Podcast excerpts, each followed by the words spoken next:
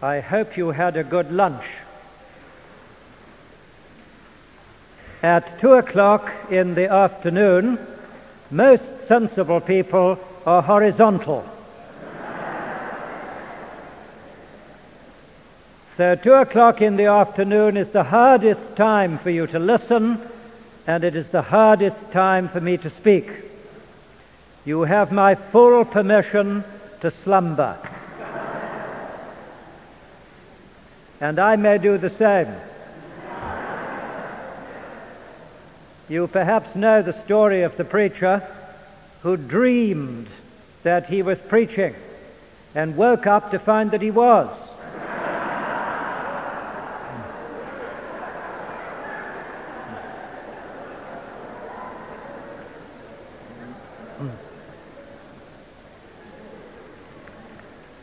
We come now this afternoon to the first of the series of lectures as opposed to biblical expositions. And the first one is on the topic of hermeneutics, which is the science of interpreting the Bible. And we ask the question can the Bible address modern society? I hope you have your outline ready uh, before you. And I have three points to make by way of introduction. A. There is no need for me to tell you that there is a crisis of authority in the contemporary world. Ever since the 1960s, when the French students took to the barricades in the streets of Paris and when the so called free speech movement broke out at the University of California in Berkeley, all established authorities have been challenged.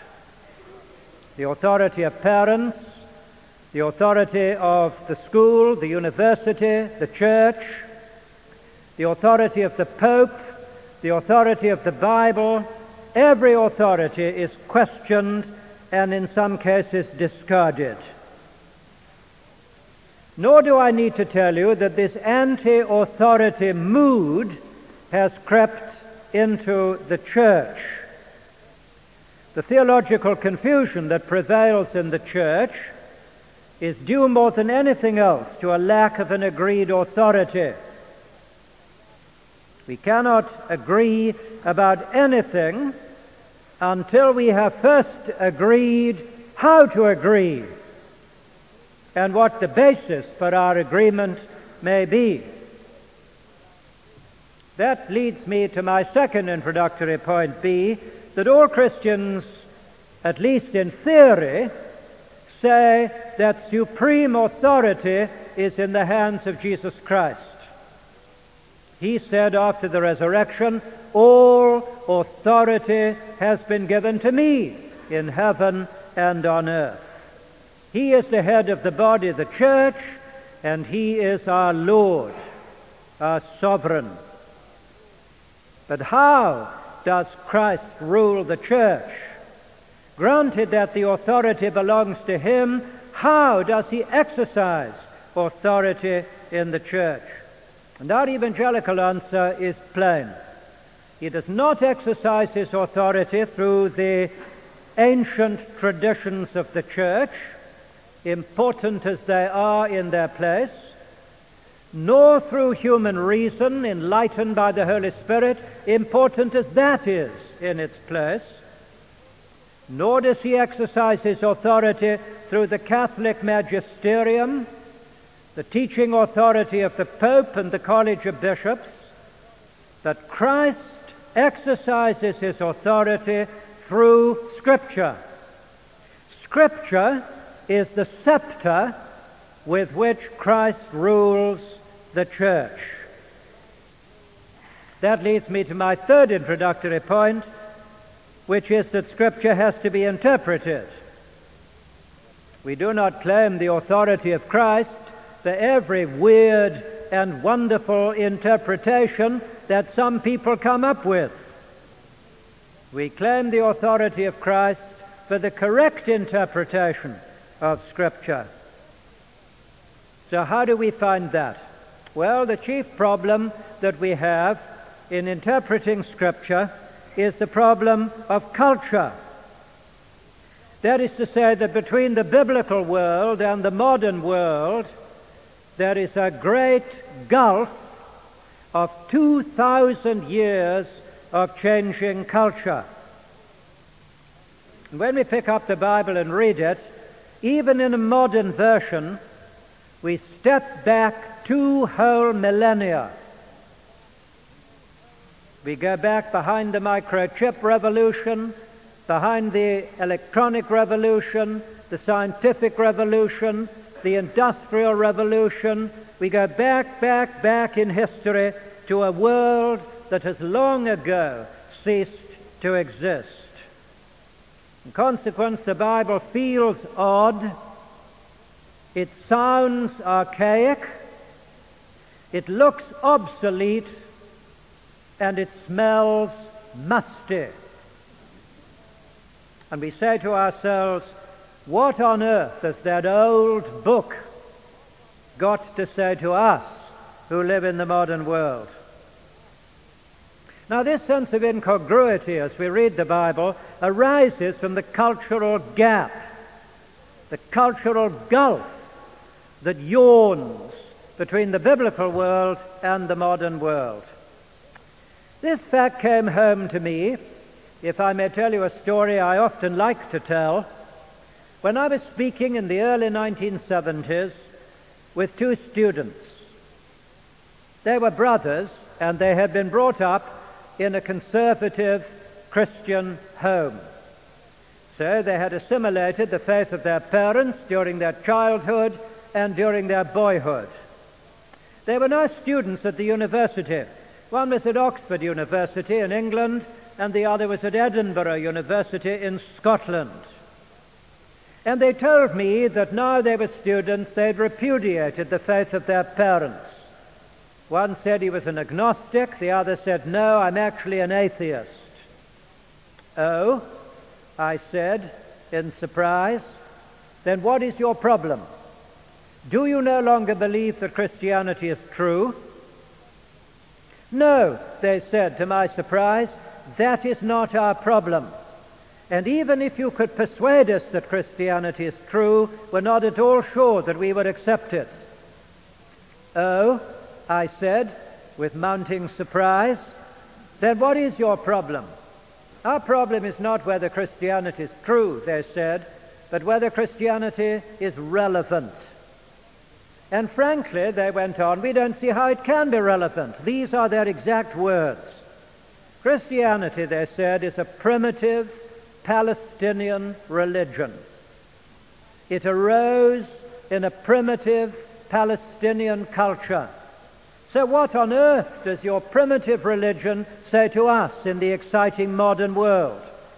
They said we had men on the moon in the 70s, we shall have men on Mars in the 80s. So they said, they were a little optimistic.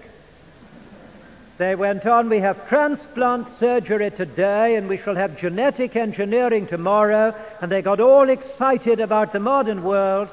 And then, with a sneer, almost a leer on their faces, they said, What has your primitive religion got to say to us? It's irrelevant. Well, I'm not going to tell you how I replied because I didn't do at all well. In fact, I'm afraid I did rather badly.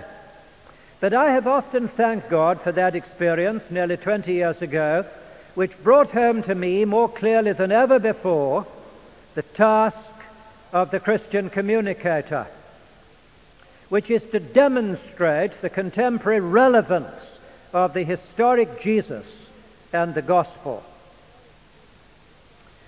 Well, you will see that the rest of uh, what I have to say is divided into two sections. I want to take up with you the two complementary problems of which we are aware when we read the Bible. The first is the problem of our own cultural imprisonment as Bible readers. And the second is the problem of the cultural conditioning of the biblical authors themselves. But the fact is that both the biblical authors and the Bible readers are culture creatures. We are creatures of a particular culture. We are the products, and therefore, to some extent, the prisoners of the particular culture in which each of us was brought up. So, in all our Bible reading, there is a collision of cultures. The biblical cultures and the modern cultures are in conflict with each other.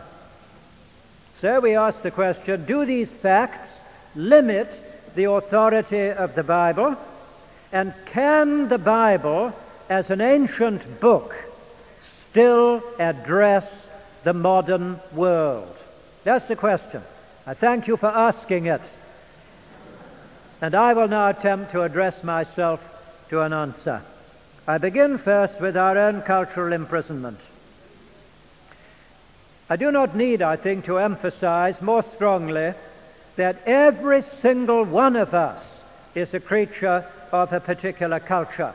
Maybe an Anglo Saxon culture, Scandinavian culture, it may be a Korean culture, an African culture. Each one of us has been brought up in a particular culture. So we've drunk in our cultural inheritance with our mother's milk the way we think, the way we talk, the way we dress, the way we eat, the way we work, the way we play, the way we do all these things are determined by our cultural upbringing. We don't often realize how culturally conditioned we are. we are slaves of a particular culture. Now, it's because of this that travel from one culture to another is so valuable. Because when we travel from our own culture to another culture, we are able to evaluate our own culture through the critical eyes and ears of another culture. And it's very salutary, very healthy to do that. I can still remember my first visit to the United States about 35 years ago. And after I had given my first address on American soil, a very smart lady came up to me and said, Oh, I do like your English accent. I tell you what I wanted to say to her. I wanted to get her by the shoulders and shake her until her teeth rattled. I wanted to say to her, What do you mean, my English accent? I don't have an accent. You have an accent. You speak with an American accent. I speak the Queen's English. You speak the President's English. That's what I wanted to say. Of course, I didn't. I didn't say that to her. But you know, I have to confess to you that is the first time I realized I had an accent. But so do you. And you, every one of us has an accent. Not many years after that, I went to the Philippines to lecture. And after one lecture, a little boy of about six or seven came running up to me, cocked his head, he looked into my face, and he said, You do talk funny. Well, of course, he's right. I do. But so do you. So does everybody. It's just an illustration of how blind we can be to our own cultural upbringing. Now, our culture includes not only the values and the standards and the customs of our society, not only our race and our nationality and our social class, but also our sex, our age, our job, all these things affect the way in which we read the Bible. For example, how can I, as a mere male, read Scripture in the same way as a woman who has been hurt by male chauvinism? Or again, how can I, as an old man, listen to Scripture with the same ears as those of young people? Or again, how can I, as a member of an affluent society, really listen to what Scripture has to say about the poor?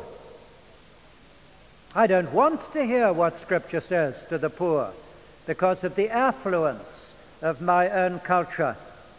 So, men and women, young and old, black and white, Asian and African, European and American, waged and unwaged, capitalist and socialist, working class and middle class, all read Scripture differently. Our very spectacles have cultural lenses.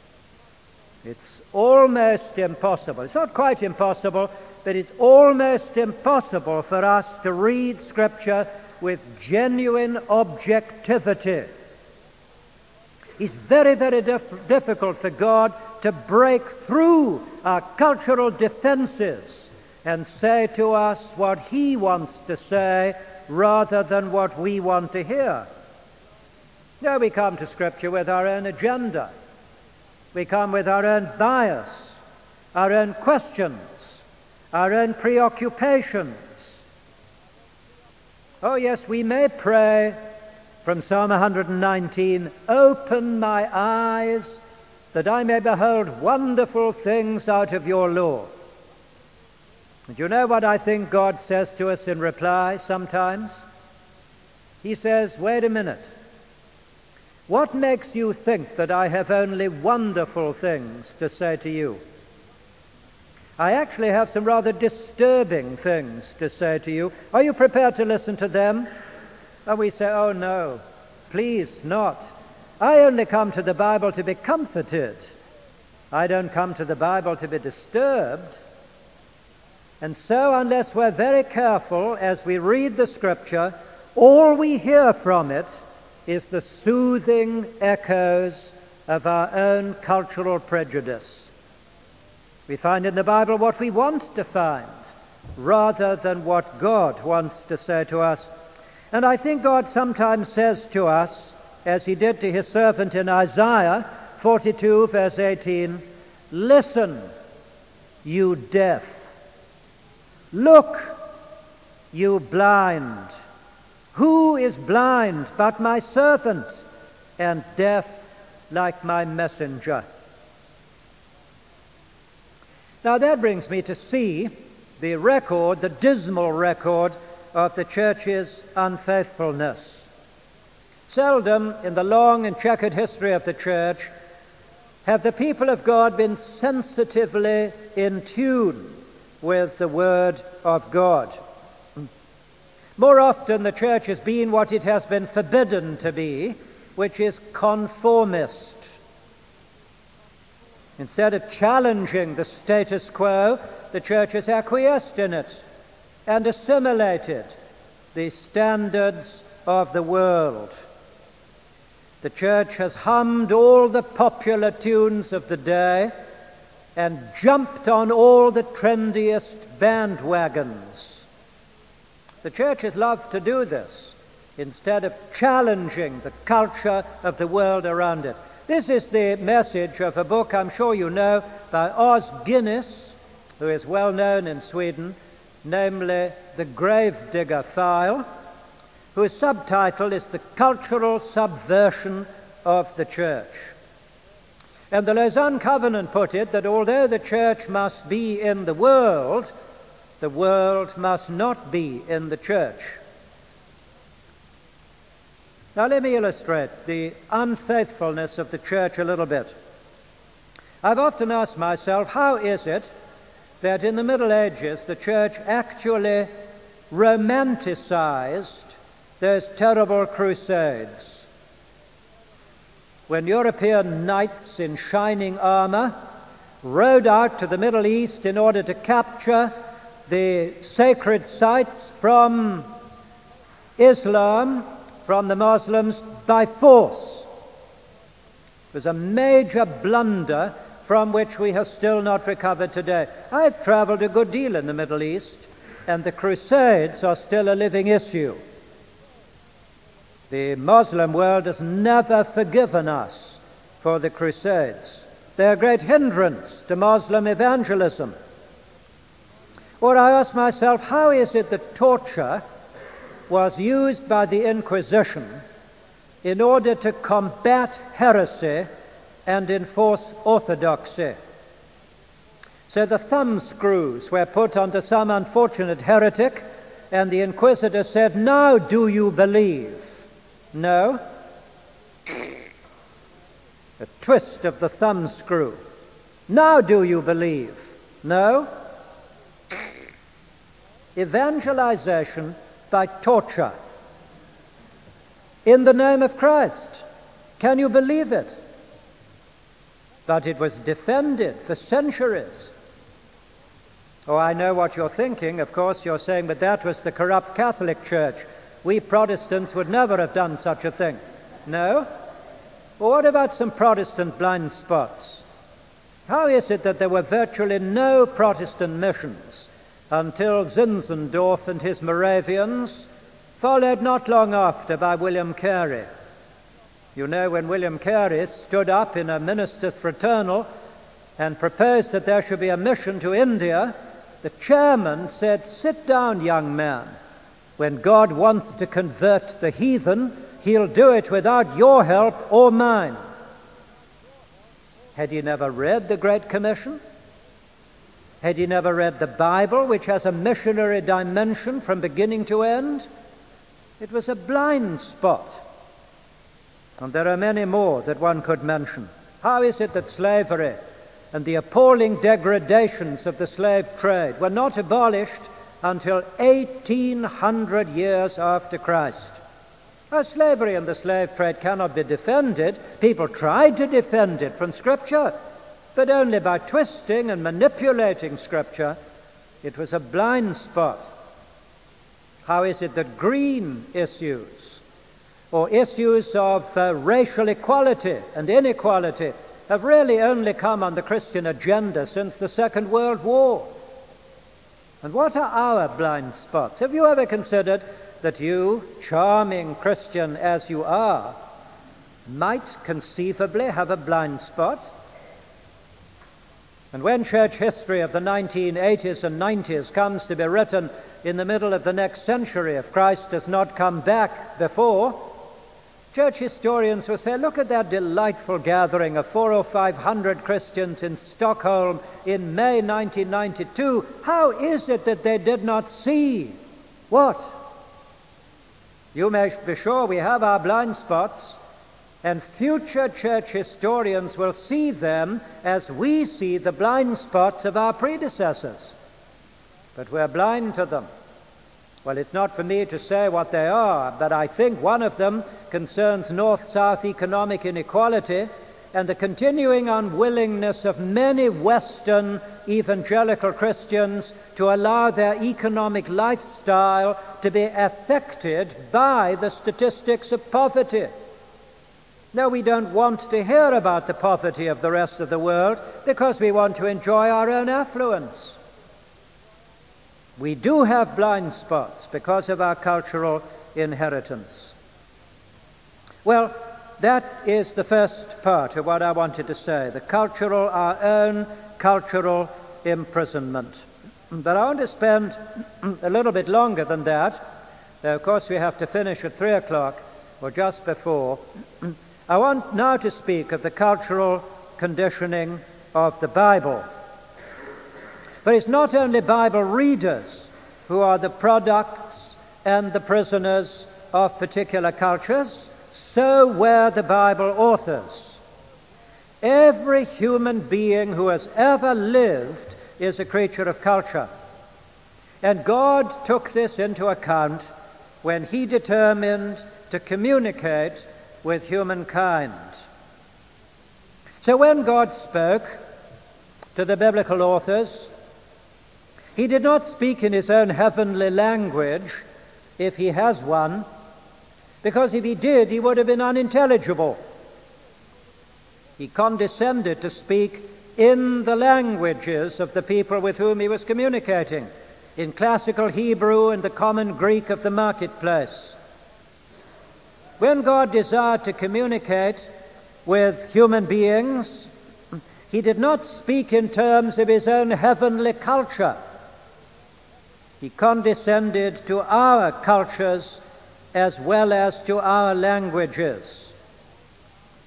God did not shout culture free maxims out of a clear blue sky.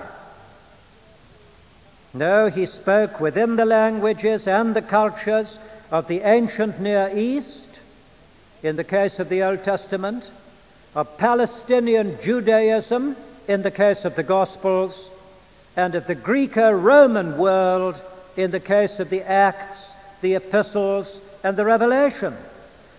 No word of God was spoken in a cultural vacuum. Every word of God was spoken in a cultural context. But the cultural contexts of the Bible are very foreign to us. They seem alien to us. Now, we mustn't resent this because it causes us problems.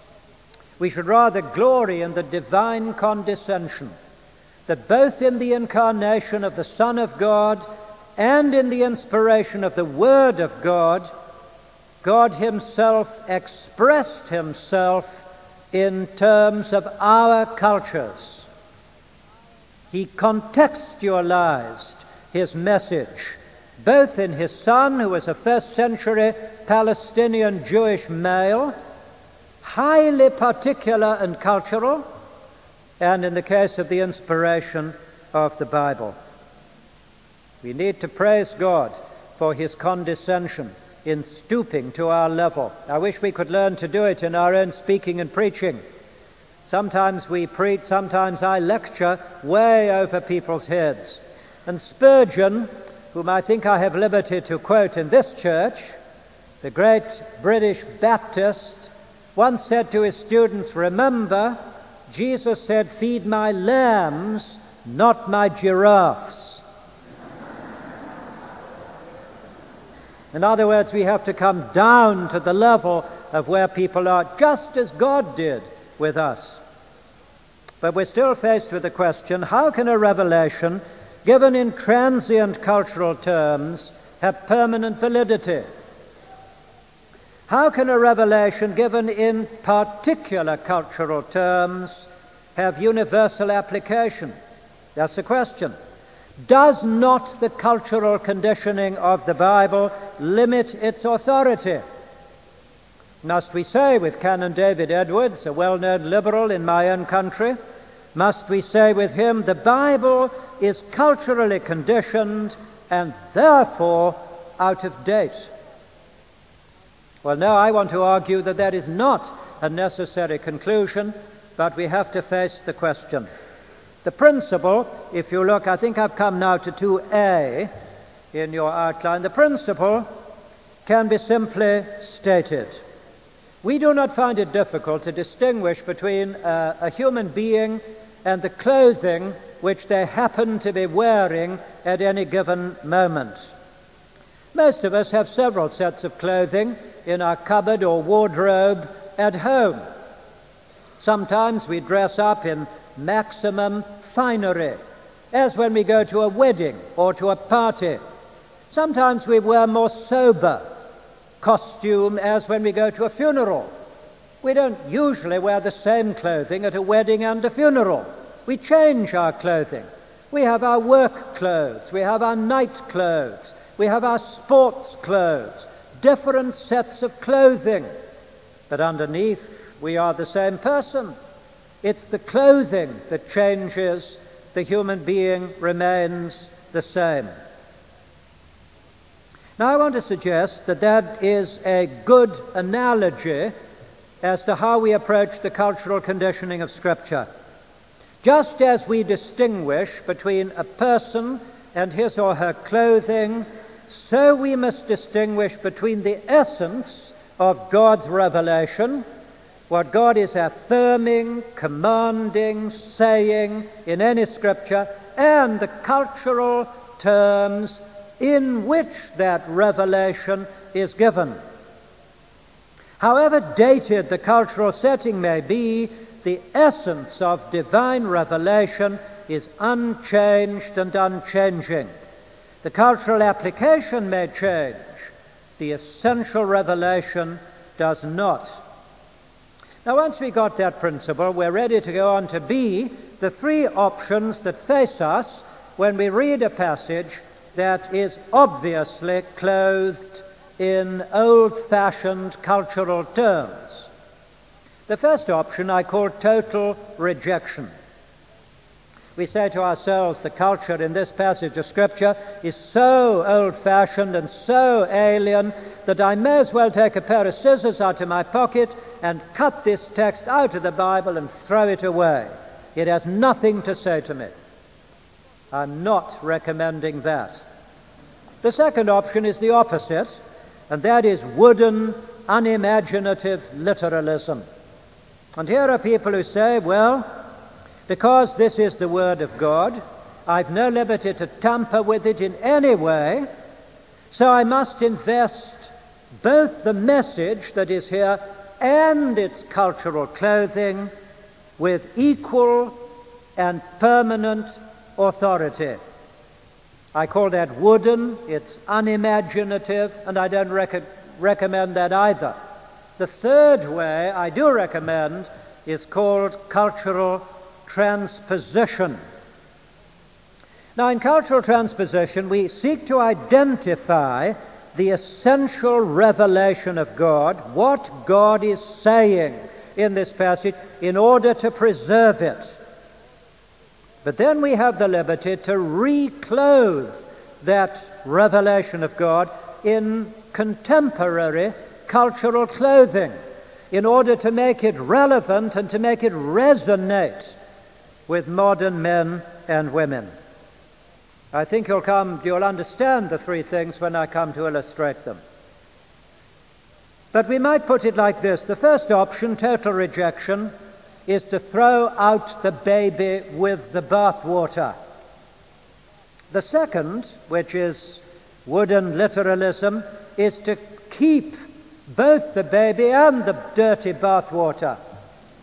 But the third way, cultural transposition, is to keep the baby and change the bathwater.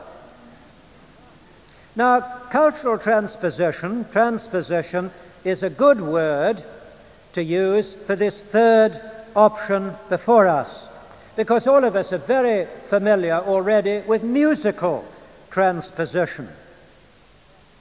To transpose a piece of music is to put it into a different key from that in which it was originally written. So, to transpose a biblical text is to put it into a different culture from that in which it was originally given. In musical transposition, the tune and the harmonization remains the same, only the key is different. In biblical transposition, the truth of God's revelation remains the same, and only the cultural expression is different. So now we come to a few examples, and at this stage I usually hope that time runs out before I come to my final one, which you will see on the outline. now, the first example is an easy one because I want to carry you with me to see that cultural transposition is a proper procedure. It's the foot washing when Jesus washed the feet of the apostles in the upper room. And having washed their feet and resumed his place, he said to them, John 13, verse 14, he said, If I, your master, have washed your feet, you ought also to wash one another's feet. There is a plain command to reciprocal foot washing, which I guess most, if not all of us, have disobeyed. Now, what we need to remember is that foot washing was a common cultural practice in those days. The streets were dirty, people walked barefoot or in sandals, and if we were invited out to dinner in a friend's home, we would not have gone by public transport because there wasn't any. So we walked through the dirty streets, and on arrival, a slave would have met us and would have washed our feet. Now, all that culture has changed. The streets are cleaner. We wear shoes and socks or stockings. We go to our friend's house by car or by public transport. And when we arrive, there is certainly no slave to meet us. There probably isn't a servant. But our hostess meets us and says, Not may I wash your feet, but do you want to wash your hands? So the whole culture has changed. So what do we do? Do we go for total rejection? We say, well, we don't wash feet today, so I can cut this out of the Bible, throw it away. No. Do we say, well, it's the Word of God, so I wonder if you'd mind taking your shoes and socks off and letting me wash your feet? We don't do that either. Now, I know there are some churches who have a foot washing in their communion, their Lord's Supper, their, uh, their Eucharist, but I don't think Jesus was referring to a ceremony. He was referring to a common cultural practice. So, cultural transposition. We say, what was Jesus getting at when he told us to wash one another's feet? Well, it's not difficult to answer. He was saying to the apostles, if you love one another, you will serve one another. And no service will be too menial, too dirty, too, too undignified for you to do. You see, when they sat down to supper in the upper room, there had been no slave there to wash their feet, and the apostles were much too proud to wash one another's. You can imagine Peter saying, What, me? Wash John's feet? Let him wash his own smelly feet. I'm not going to wash. You can imagine, can't you, their unwillingness to wash each other's feet. Then, to their acute embarrassment, in the middle of supper, Jesus did to them what they were not willing to do to one another. So, how do you transpose it today? Well, you ask yourself, what is it in our culture that is regarded as the dirtiest, the most menial, the most unpleasant job that is usually given to servants, if there are any? Probably we answer, well, it's clearing out the toilet or the latrine or maybe it's uh, washing the car or whatever it is. So we say to one another, Well, if I can't wash your feet, I'll gladly clean your shoes. Or I'll gladly engage in any dirty work for you because I love you. Love always issues in service. So we transpose it in order to make it contemporary to our own society. Now, the same is true about uh, my second example, I mustn't spend more than a moment on it the kiss of peace. The apostle said, when you assemble, greet one another with a holy kiss, or with a kiss of love, or with a kiss of peace. So, what do we do? Well, you see, kissing is different in every culture.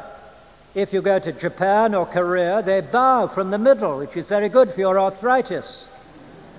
If you're in India, you stand back and clasp your hands. If you're an Eskimo, you rub noses. If you're an American, you give people a bear hug and break their ribs in the process.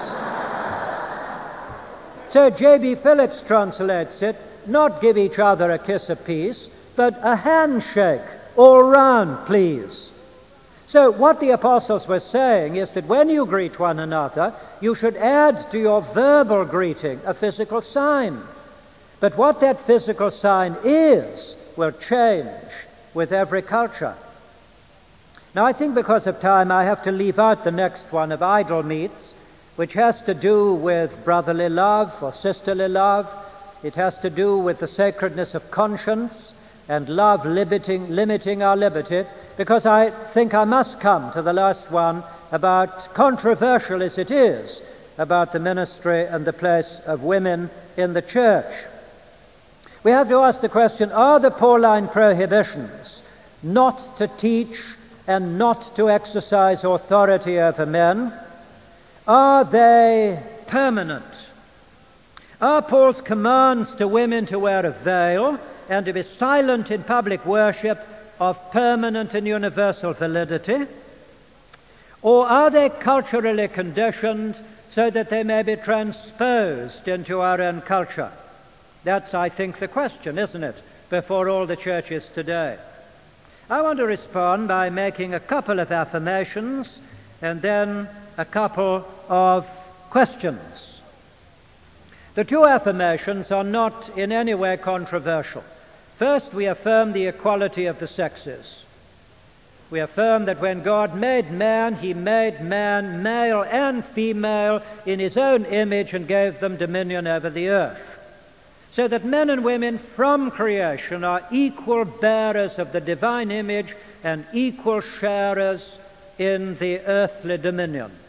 I think that's obvious. It's even more obvious by redemption than by creation that in Galatians 3:28 there is neither male nor female in terms of our value, our dignity, our worth, our relationship and status before God. There is a sexual equality by creation and redemption that is taught in Scripture. The second affirmation concerns the complementarity of the sexes. That the equality of the sexes does not mean the identity of the sexes.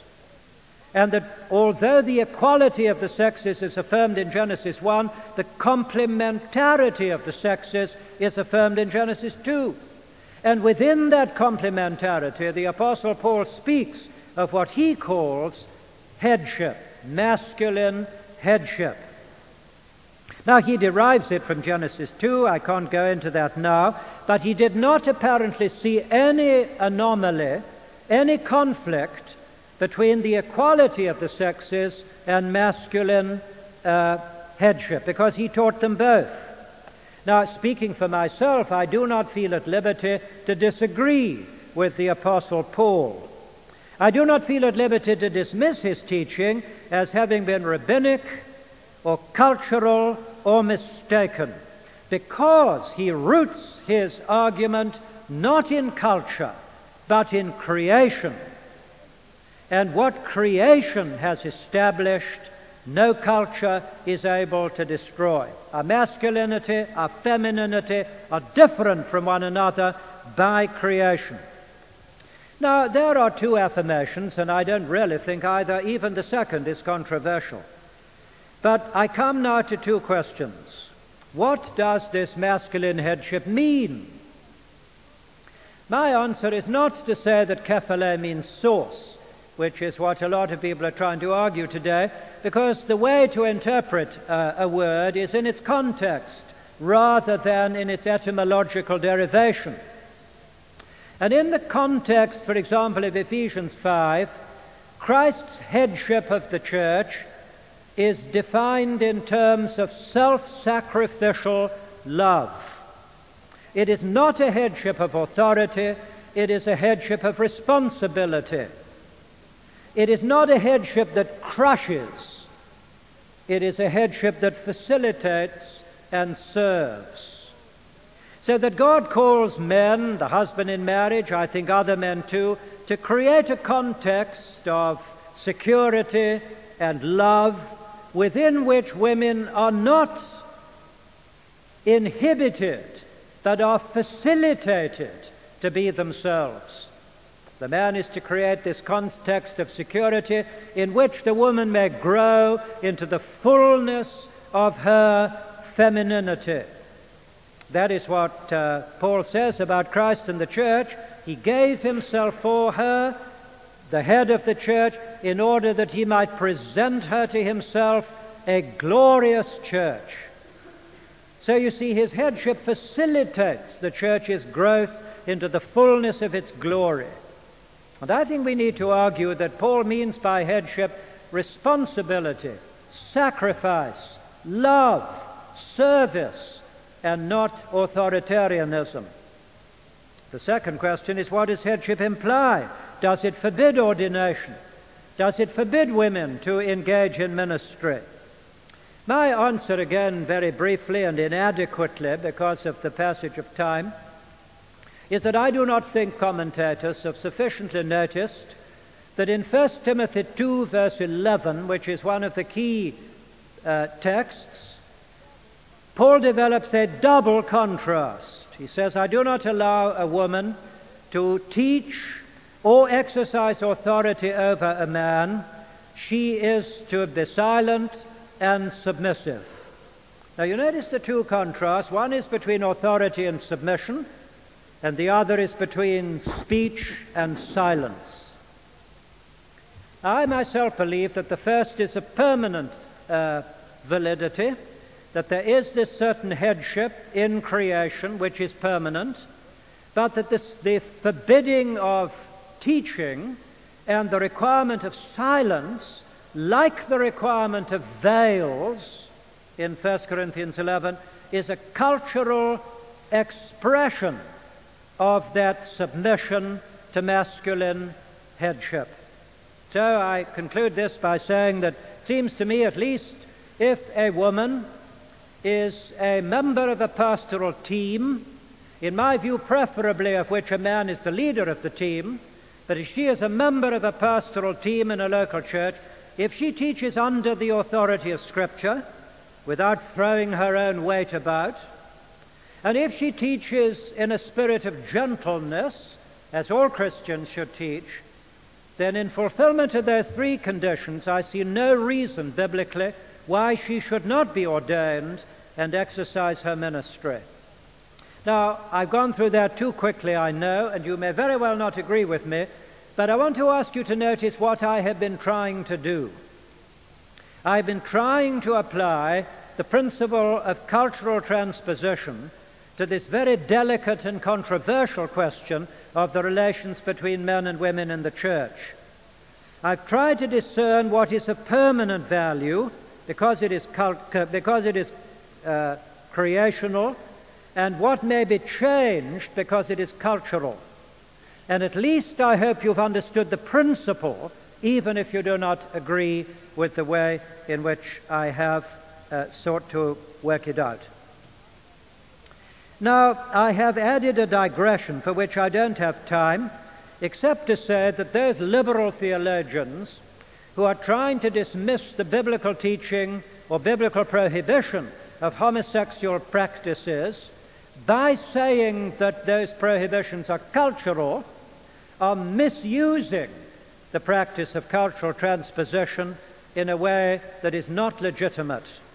Because once again, the teaching of Moses, the teaching of Paul about in prohibiting homosexual partnerships is rooted in creation.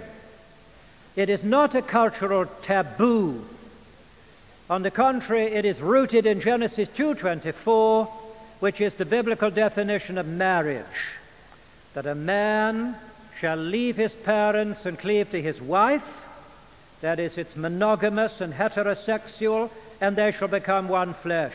So the only context in which God permits and indeed encourages the one, the mystery of the one flesh experience is heterosexual, monogamous, committed marriage. And the reason that homosexual partnerships are not a legitimate alternative to heterosexual marriage is because of the teaching of Scripture that marriage is heterosexual and monogamous. I hope we see then it's creation, not culture, that leads us to determine our teaching about sexuality. Now I conclude with two words of reassurance. The first is that cultural transposition is appropriate only when there are two levels of discourse. On the one hand, there is doctrinal or ethical instruction wash one another's feet, greet one another with a holy kiss, whatever it is, instruction and then there is a second level of discourse, which is the cultural expression of this doctrinal and ethical teaching. It is this level that can be changed, it is this level that is permanent. And cultural transposition is not legitimate or appropriate unless there are two distinct levels of discourse one the doctrinal, the other the cultural. Second word of reassurance Cultural transposition is not the thin end of the liberal wedge. Some evangelical people are very frightened of it because they say we mustn't touch Scripture. We mustn't tamper with the Word of God. It's all the Word of God. Leave it alone in its own integrity. But you know, the purpose of cultural transposition is not disobedience, it's to make our obedience contemporary. If you go in for total rejection and uh, cut passages out of the Bible and throw them away, you cannot, of course, be obedient. If, on the other hand, you preserve both the revelation of God and its cultural expression, then you are making your obedience very mechanical and very artificial.